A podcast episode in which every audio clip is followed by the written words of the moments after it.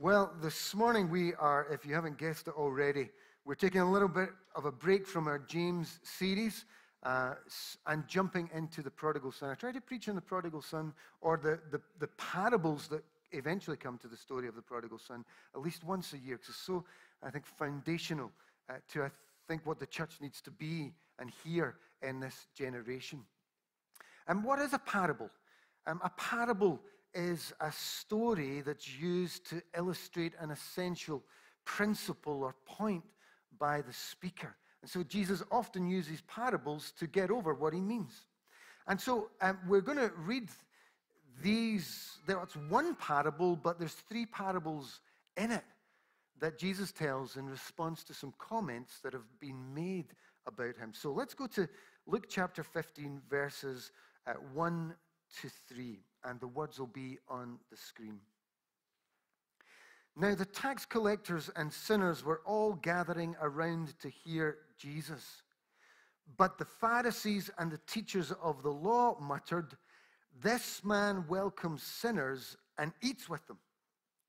Then Jesus told them this parable. So Jesus is telling them a parable that is in direct response to the comments they are making about him. And although it's one parable, there are three different sections, and sometimes we call them the parables. But really, it, it, it has in many ways one increasing crescendo of the same story that God longs lost things to be found. What he really longs for is for people to be found and to find their way back to God. And he's telling these parable or this parable in response to the fact that those who were with him, the, the Pharisees, the religious leaders, the law, the teachers of the law, they were watching him and saying, He's eating with the wrong type of people. He's sharing a table with the wrong type of people. He doesn't know that the tables we eat around say something. And that's exactly true. The tables even still today, that we say, sit around, say something. Who we invite to our tables says something. And the religious people were looking at Jesus, who was sharing tables with tax collectors and sinners. We'll come to them at the moment. And they were saying, You're letting people in who shouldn't be allowed in. And the point of the parables was for Jesus to say, Well, actually, in the economy of God, that's exactly who we share tables with. So the tax collectors, while they were known for their dishonesty, uh, they were known for swindling. They were associated with the Roman Empire, which was the oppressive force and nation or empire in the Middle East at that time. So they were associated with the enemy. And here is Jesus sitting and eating with tax collectors. And then the sinners, that was the unworthies, the excluded, those that the religious people had decided were, for whatever reason, unclean and unwelcome. Most likely, they were of the lower socio-economic classes and religious status. But here's the thing, and in Luke's gospel, it's the tax collectors and the sinners that can't wait to get to Jesus and follow him. All the way through Luke, it's the outsiders, as Jesus meets with them, who seem to become the insiders, and the religious people who seem to always be in conflict with Jesus seem to look like the outsiders. And so Jesus is welcoming all sorts to his table as an expression of the Father's love. And the religious people of the time said, Why is he doing that? Why is he welcoming those who aren't welcome? So Jesus tells these parables to say, You misunderstand the kingdom of God and the Father's love. The significance of the table is summed up by one of the, my favorite biblical writers, Joel Green. He says the table was an instrument for drawing and maintaining social and religious boundaries. But from the perspective of Jesus' adversaries, these have been repeatedly ignored by Jesus. I love that. Jesus com- completely ignored the religious rules and welcomed the people to his tables that the religious said shouldn't be at the tables. Jesus behaves towards these outsiders, these unclean, these unclean, contemptible persons of ignoble status, as though they were acceptable, as though they were his own kin. Oh, isn't that beautiful? Welcomed them to his table as if they were his own kin. Now, these parables operate on two levels, or this parable operates on two levels. The first is it says something about God, and we'll want to focus on that. The second level is, is what did it say about the Pharisees and the teachers of the law? And therefore, what might it say to us as the religious, as the church? What does it say about God? What might it have to say about us? The discomfort. Well, let's go on. Uh, let's pick up at verse 3 again. Then Jesus told them this parable Suppose one of you has a hundred sheep and loses one of them. Doesn't he leave the 99 in the open country and go after the lost sheep until he finds it? And when he finds it, he joyfully puts it on his shoulders and goes home. Then he calls his friends and neighbors together and says, Rejoice with me, I have found my lost sheep. I tell you that in the same way, there will be more rejoicing in heaven over one sinner who repents than over 99 righteous persons who do not need to repent. Well, it's a familiar story for any of us who've been in the church for any length of time. Uh, the story of the shepherd who goes to find the one and he leaves the 99 behind. And in some ways, the question is would we leave the 99 just to find one? Or would we be content with just sticking with the 99? What does it say about God? It, it, says about God that even when there is plenty, if there's one, there's not enough. If there's one that's missed, if there's one that's not at the table, if there's one who feels left out, it's not enough. Now, when Jesus is telling this parable, particularly to the group of people that are criticizing him, the Pharisees and the teachers of the law, it would be very unusual if their minds had not gone back to Ezekiel chapter 34. That will be on their minds because that's a passage about religious leaders and, and it's a passage about teachers of the law who have basically fed themselves and ignored everyone else. And in that passage, we read these words from Ezekiel 34. First, first 10 verses of that passage talk about the lack of concern of the religious over the people. They're looking after themselves, they're feathering their own nests, and they don't lift their heads to see the needs of others. And then we get to Ezekiel 34 11, and we read this For this is what the sovereign Lord says I myself will search for my sheep and look after them. As a shepherd looks after his scattered flock when he's with them, so will I look after my sheep. I will rescue them from all the places where they were scattered on a day of clouds and darkness. And then we go on to verse 15. I myself, God says, will tend my sheep and have them lie down, declares the sovereign Lord. I will search for the lost and bring back the strays. I will bind up the injured and strengthen the weak.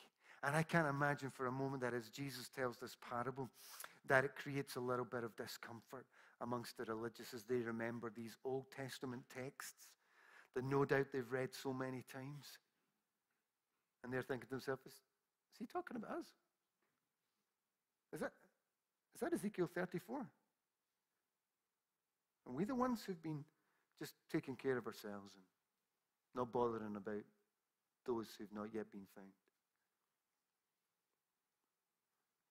He's been keeping tables with them.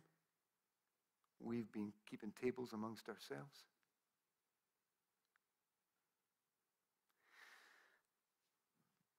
The example of the, the parable is that God goes searching. And He says, even when the church or even when the religious don't do it, I'll still go searching. Because I'm their shepherd. And when sheep are without shepherd, they become harassed and helpless. And they don't know what to do. So God makes his commitment. God makes his commitment. And he finds the sheep. and it probably wasn't an easy job for him to find the sheep. And he's left the 99 that are okay, but he, he leaves them roaming the field. I mean, there was a risk in that. But he leaves them roaming in the field just to make sure that he can get the one. And there's a risk involved in going for the lost sheep. That the religious, that the Pharisees, the tax, the, the Pharisees and the teachers of the law, and the church take, needs to take, so that the lost people might be found by God. We can point them towards Him. So he finds the sheep, he carries them back on his shoulder, and there's great joy and celebration. He has a party. People, we got to have more parties. We got my mum threw a party for me when I came back to the Lord. She threw a party for me. I was going to say the whole church came, almost the whole church came because they, they couldn't believe that I'd come back to the Lord. But we need to have more parties. There was a great celebration, invited the neighbors and, and, and friends so that they could celebrate. Now, I'm not going to embarrass anyone this morning, but, but we, we had people come to faith in Jesus Christ in the last few weeks. Somebody cheer, anything. It's a celebration. Worthy of a party. And so they celebrated and they called friends and they and, and guess what you do at parties? You eat together. Just as a reminder to them all, yeah, not only did God find the lost sheep, the shepherd find the lost sheep, but when, when they all got together again, they all celebrated and they ate together. The tables were extended. Stupid sheep. Bring in the stupid sheep. Get them at your table. Love them. Care for them. So the party is then shifted, the location. It moves from the gathering of friends and, and of neighbors, and it moves to a party in heaven, and Jesus reminds them. But this is, this is just a pointer towards the party that is in heaven. When one person comes back to the Father, when one person comes back to the shepherd, the party in heaven over one and who's the one in the story? Who does the one represent? Well, rep- the, the lost sheep represents the very people Jesus is criticized for eating with by those who are content to sit in the safety with the 99.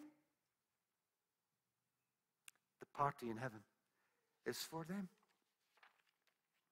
So, let's remind ourselves of the levels of this parable. Level one speaks about the heart and the will of God, which is like that of the shepherd that moves him to action and celebration. Now, I want you to notice that I very, I chose my words very particularly there. It expresses the heart and the will of God. It's like that of the shepherd. And the will is important because it moves him to action and then celebrate. I'm not denying there's a lot of love around. But there also needs to be an, an exercising of the will to action, to widen our tables and to welcome. And so we see in this picture the will and the heart of God that moves him to action and then to celebration when the lost sheep is found. And then level two, what about our heart and will? Does it move us to action? Does our heart move us to action? Will we exercise the will? That moves us to action and to parties and to celebration and to widening our tables and welcoming in. Okay, that's the first of the parable. Let's go on. Luke 15, 8 to uh, 10. Or suppose a woman has 10 silver coins and loses one. Doesn't she light a lamp, sweep the house, and search carefully until she finds it. And when she finds it, she calls her friends and neighbors together and says, Rejoice with me, I've found my lost coin. In the same way, I tell you, there is rejoicing in the presence of the angels of God over one sinner who repents. First, it's a parable of one out of 99. Now it's one in 10. One in 10 coins. And so the urgency is escalated to find what is lost. It's not just one out of 99, it's one out of 10. Seems to be an increase in the significance, the urgency. But what's the significance of the coin? After all, it was only one coin among 10. I did a wedding a number of years ago, and uh, as we were just about to go in to, uh, I was about to go in and announce for everyone to stand. I just checked everything with the bride was okay, and, and I looked down to the ring bearer. And as I looked at the cushion of the ring bearer, where there was supposed to be a little knot, there was not a knot. There was just an empty pillow. And I said, Does anybody, anybody got the rings to tie into this little knot? Because there was panic on the bride's face. and she said, they were on, they were on, they were on there. They were on there. They were on there. Well, you have never seen so many bridesmaids and a minister uh, scraping around the floor, literally on our hands and knees, trying to find these wedding rings that were supposed to be on the cushion. We eventually found them in our, in our old church in, in Parkhead. As you walked in the front door, there was this door that was often left open. And it led down into what we called the dunny. It's where the old boiler was. So I ended up down on my hands and knees in the dunny uh, trying to find it, and lo and behold, here are these two wedding rings. I mean, I had my wedding ring off, Carolyn had hers off. We were ready to tie them on so that we could go ahead. And we found the rings and, and, and put them back on. Well, there are two historical options for this story that give the significance to the lost coin. The first is in, uh, in first century uh, Judaism, the woman in mind could have been waiting for her new husband to arrive and take them to their new home. And she would have been wearing a necklace or a headdress that would have had 10 coins sewn into it. And this is what she brings to the marriage. It's a, it's a sign of the marriage. And while the amount was not large, one out of 10, the legal and cultural significance was invaluable. It was part of the announcement and the declaration of the marriage. To lose one coin was unthinkable, unthinkable, shameful, almost a denial of the marriage. So it had such value, they couldn't wait any longer. She started to go all over the house until she found it. The other historical option is that the woman in mind is poor. She's living in a house with no window in it hence the need for a lamp. She's maybe part of a village community where bartering is the normal economy. And the coins are, therefore, the little savings that she has, perhaps to the value of 10 days' wages. And the loss of even one is what Joel Green calls a catastrophic event. Whatever one you choose, the value of the coin is significant.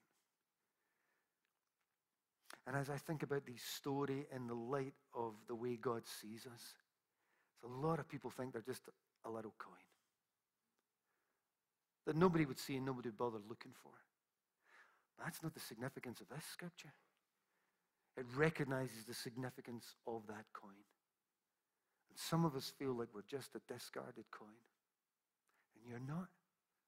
And God sees you and he's, He wants to, to, you to know that you're to be found, to be known, to be welcomed, to be loved back to Him. The stakes are high. They've moved from 1 out of 99 to 1 in 10. The value increases.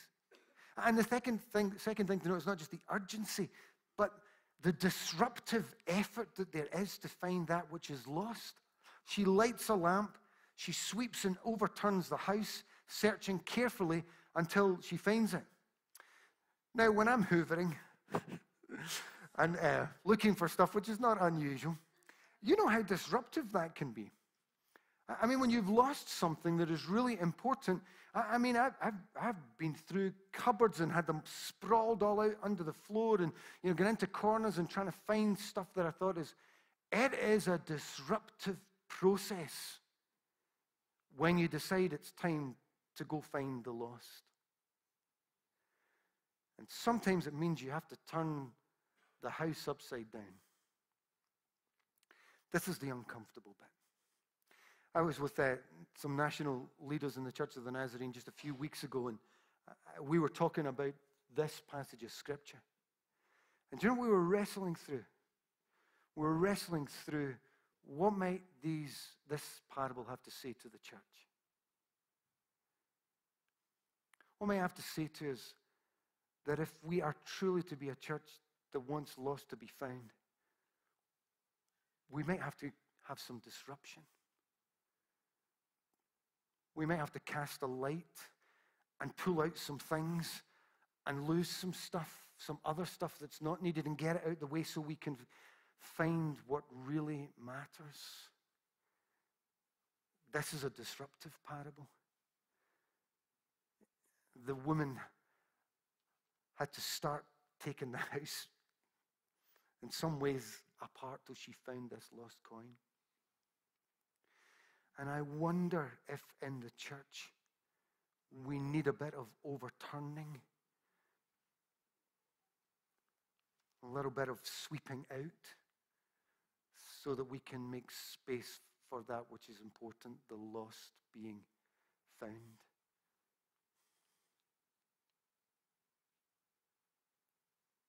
To sweep out the old, the stir, the stuff, so that we can follow Jesus' pattern of focusing on the lost. So the question to the Pharisees and the teachers of the law, to us, would they, would we be willing to overturn the house for one in ten? Or will we just keep the 99 or the nine and forget the one? The heart and will of God is like that of the woman, level one, moving him to action, disruption, and celebration. I'm amazed at the lengths God will go to to find the lost. We're going to sing a song later on. Remember that when we sing that song about what God is willing to do. Level two, what about our heart and will? Does it move us to action, disruption, and then celebration for the lost? Then there's the party, the joy, the celebration, the calling of friends and neighbors to gather and to eat. So there's more parties. So if you didn't hear it already, let's have more parties. Let's widen our tables. Let's invite those who otherwise don't get invited to tables.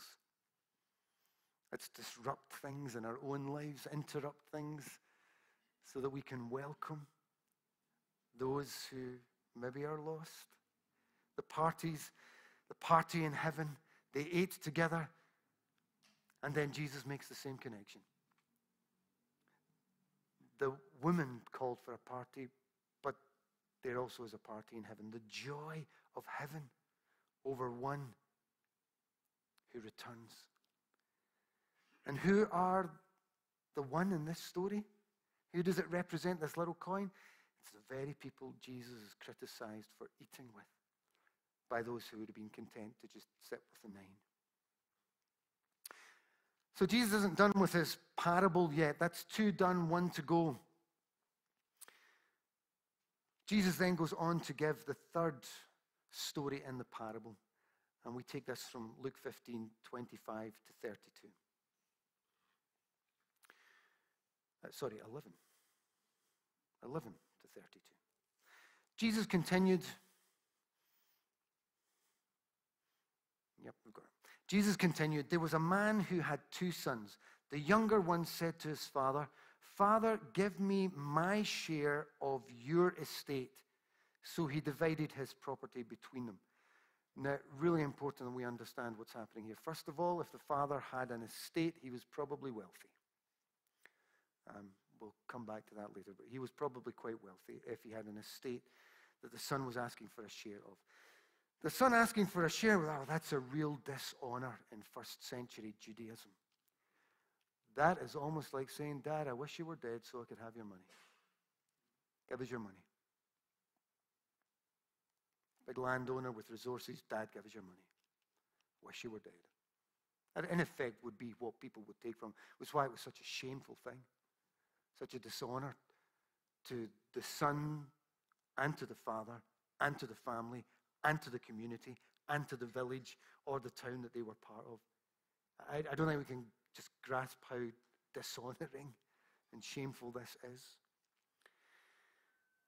But with all the resources the Father gave to the Son. Not long after that, verse 13, the younger son got together all he had, set off for a distant country, and there squandered his wealth in wild living. After he had spent everything, that's a lot to spend. After he had spent everything, everything that his father had given him, there was a severe famine in that whole country, and he began to be in need. So he went and hired himself out to a citizen of that country who sent him to his fields to feed pigs.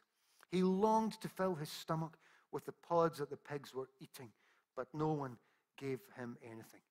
And we talk about from rags to riches. This is a riches to rags story. In the end, he had nothing, having had everything.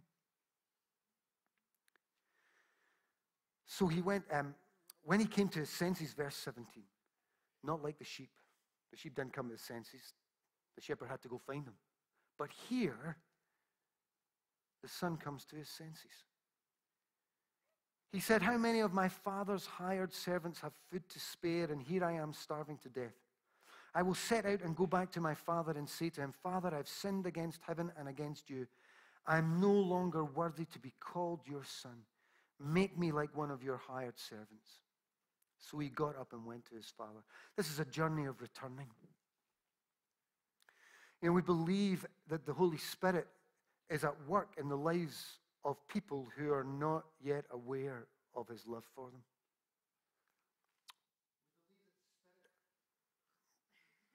We believe that the Spirit of God is already at work, going ahead, because he wants the lost to be found. And the invitation is for the church to join him in that exercise, in that journey of love, helping them return. So you have, there'll be people around you who are wondering, what does this life I'm in even mean? They're trying to come to their senses, but they may not even know what that looks like. And the son came to his senses, and so he got up and went to his father. But while he was still a long way off, his father saw him and was filled with compassion for him, and he ran to his son, threw his arms around him, and kissed him. Now, I've mentioned this before when I've spoken about this passage, but we have a picture in our mind often of a farmer being in a field away out in the middle of nowhere where he saw in some distant hill his son returning, and it was one of these lovely solitary moments between father and son. That's really an unlikely interpretation of the story. It's more likely that a wealthy landowner who had hired people and servants to work the land, that he would have lived in the town or the village or the city in probably the prominent properties. And more likely, the prominent properties were higher up so that he could see them from his penthouse. And he could see his son beginning to make his way towards the city gate or the town gate or the village gate or whatever the gate was. And because of the dishonor that the son had brought, not just on himself and on the family and on the father, but on the community, if the community get to the son before anyone else, they'll deal with him. And they'll deal with him harshly. And so the father, now you picture a Middle Eastern man of a particular age wearing his long robes. You picture him running. You ever, you ever seen a Middle Eastern man run with his robes on? No, because they don't. What does he? gathers up his robes, a, a, a very kind of awkward and shameful reality, tucks them in his belt, and he belts his way. He runs to get to the gate before anybody else in the village or the town gets to his son so that he receives a different response from the one that the village is likely to do. And he gets to him and he throws his arms around him so that everybody knows, Welcome home, son. Welcome home. And he welcomes him and he puts a ring on his finger. I always think I should say bells on his toes after that, but puts a ring on his finger so that he knows he's welcomed home. The shame of that run,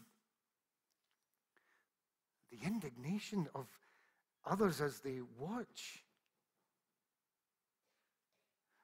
running so that he can get to his son before anybody else does. This is about humiliation. He humiliated himself to make sure he got to the Son, to welcome him home. We'll celebrate communion in a few moments. And when we take the bread and the cup this morning, it points us to a humiliating event the cross of Jesus, where the Son of God is humiliated with a criminal's death so that he could say to the world, to the lost, with arms stretched out, Come home. Come home. Humiliation. To say, Welcome home to the lost. And the story is one of humiliation before its celebration as the Father runs towards the Son. The heart and will of God is like the Father moving him to action by way of humiliation and then celebration. What about our heart and will? Does it move us to action, even if it brings humiliation before celebration? But what a celebration! What a celebration. The son said to him, Father, I've sinned against heaven and against you. I'm no longer worthy to be called your son. But the father said to his servants, Quick, bring the best robe and put it on him. Put a ring on his fingers and sandals on his feet. Bring the fattened calf and kill it. Let's have a feast and celebrate, for this son of mine was dead, but is now alive again. He was lost and is found. So they began to celebrate. Kind of feel that we should cheer. So he began, they began to celebrate.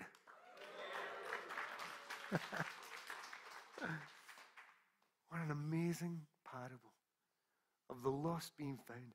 I love a good party. I wish that we had more. For all kinds of reasons. But particularly for the lost and for the lost returning.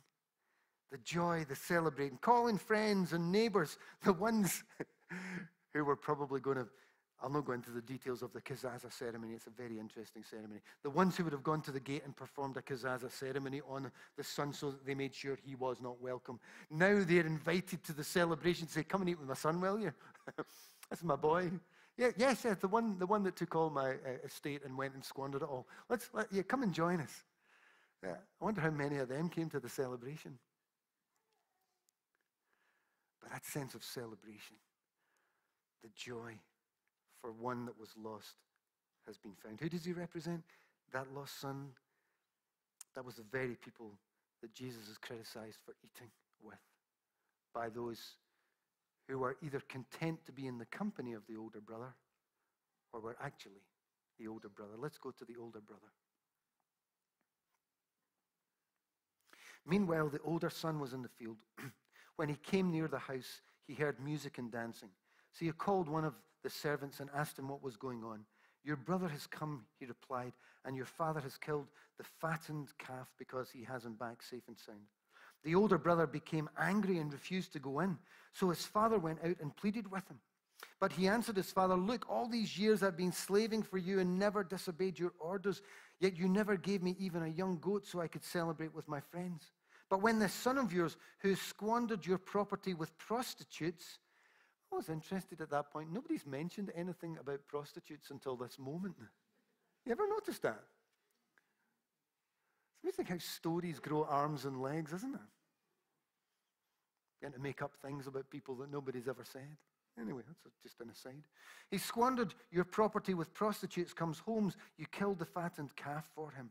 He's raging at what has happened. My son, the father said, You are always with me, and everything I have is yours. But we had to celebrate and be glad because this brother of yours was dead and is alive again. He was lost and is found. And Jesus doesn't resolve the parable, he just leaves it open. What did the son do? Did the son come and join him at the table? Or did he go in a huff and stay in the field and miss out on the party? And it's kind of like saying to the Pharisees and the teachers of the law listen, are you going to come to the table or not? You're at the wrong table. This is how God's table operates. Will you come to it and will you join me in welcoming the ones that you don't really want to welcome? And rather than just being content with the 99 or the 9 or yourself, that you would join me at my table, Jesus says. That's why we're sharing communion round tables this morning. It's a sign of our welcome. So we do when we sit round tables with people, we say, You're welcome. We're equal. We're in this together.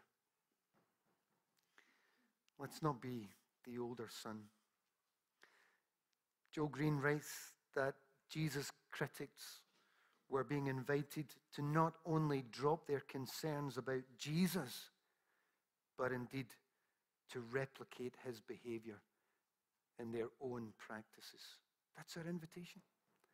So Jesus welcomes us to do. Those who close or protect their tables may in the end find themselves at the wrong table with the wrong people. They saw no need for their own repentance, the Pharisees and the teachers of the law. And they saw no need for urgent hospitality and love towards those who were not like them the outsider, the excluded, the unclean, the foreigner, to somehow see them as kin with a place at the table. Carolyn hates this picture. I love it. It's called The Last Supper. I don't know if you can see it because I didn't dust it. It's a brilliant picture. You'll see a set of hands at the bottom that symbolize the hands of Jesus. And you'll see that they are breaking bread together as we are about to do. What a ragtag bunch he sits at a table with. I love it.